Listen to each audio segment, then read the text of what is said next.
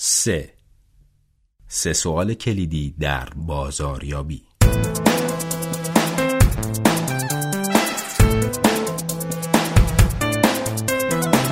در ارتباط با بازاریابی سه سوال مطرح است.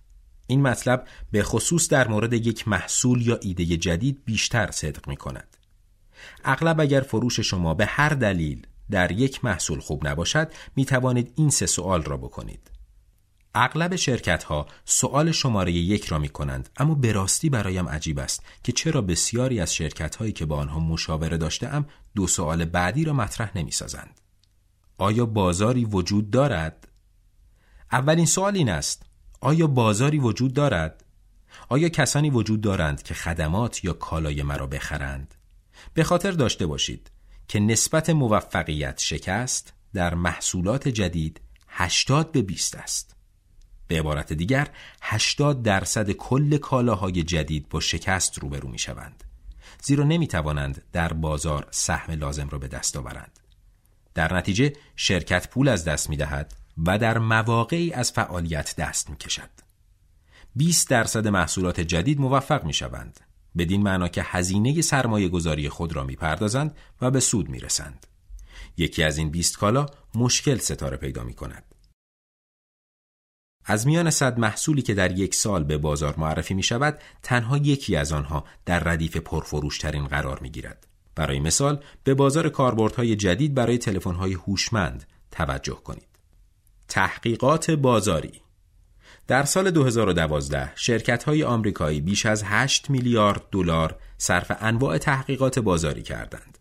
علت اصلی انجام دادن تحقیقات بازاری کشف کردن این موضوع است که آیا برای یک محصول یا خدمت به خصوص تقاضا و خریداری وجود دارد و اینکه این کالا و خدمت چه باید بکند که به قیمتی فروخته شود که به اندازه کافی سود تولید کند و با این حال به رغم همه این تحقیقات بازاری 80 درصد کالاها و خدمات جدید در همان سال اول یا دوم ارائه به بازار شکست می‌خورند. اما امروزه راهکار بهتری وجود دارد و آن این است که ابتدا و قبل از روانه کردن کالا به بازار مشتریش را پیدا کنید. هرگاه کالا یا خدمت جدیدی دارید بلا فاصله به یکی از مشتریان زنگ بزنید. به این مشتری بگویید که این کالا و یا این ایده خدماتی را دارید. آیا او حاضر است آن را بخرد؟ چه مبلغی حاضر است برای خرید آن بپردازد؟ به نظر مشتری چه اشکالات و نقطه ضعف‌هایی در ایده اولیه شما برای یک محصول یا خدمت وجود دارد؟ با آزمون کردن زود هنگام بازار و نظر خواهی کردن از مشتریان می توانید با سرعت بیشتری محصول خود را به فروش برسانید و همزمان هزینه تهیه کالای جدید خود را پایین بیاورید. وسعت بازار چه اندازه است؟ دومین سوالی که باید بکنید این است که آیا بازار مربوط به کالا یا خدمات شما به اندازه کافی بزرگ است؟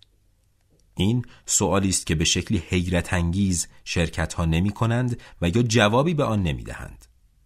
با این حال این مطلب است که باید بدانید آیا می توانید به اندازه کافی کالایتان را بفروشید تا به لحاظ اقتصادی سودآور باشد؟ در تحلیل اولیه شما مشخص می کنید که برای تولید کالا یا خدمت چه هزینه ای باید پرداخت کنید و نیز چه قیمتی باید روی کالا و محصول خود بگذارید تا سودآور باشد. آنگاه باید مشخص کنید که هفته ای، ماهی و سالی چند واحد از این محصول را باید بفروشید تا سرمایه گذاریتان مقرون به صرفه شود و زحمت شما را جبران کند.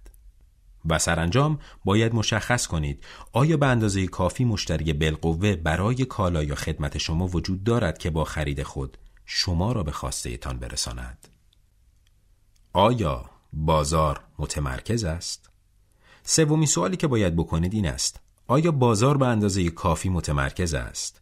صرفاً به این دلیل که می توانید مشتریانی در نقاط مختلف پیدا کنید که مایل به خرید کالا یا خدمت شما باشند معنایش این نیست که بازار به اندازه کافی متمرکز است که شما بتوانید به کمک برنامه های تبلیغاتی خود به آنها دسترسی پیدا کنید. ممکن است به این نتیجه برسید که بازاری برای 100 هزار واحد یک کالا و خدمت جدید وجود دارد اما این بازار در تمام آمریکای شمالی و در ده هزار شهر، شهرک و یا روستا پخش شده است.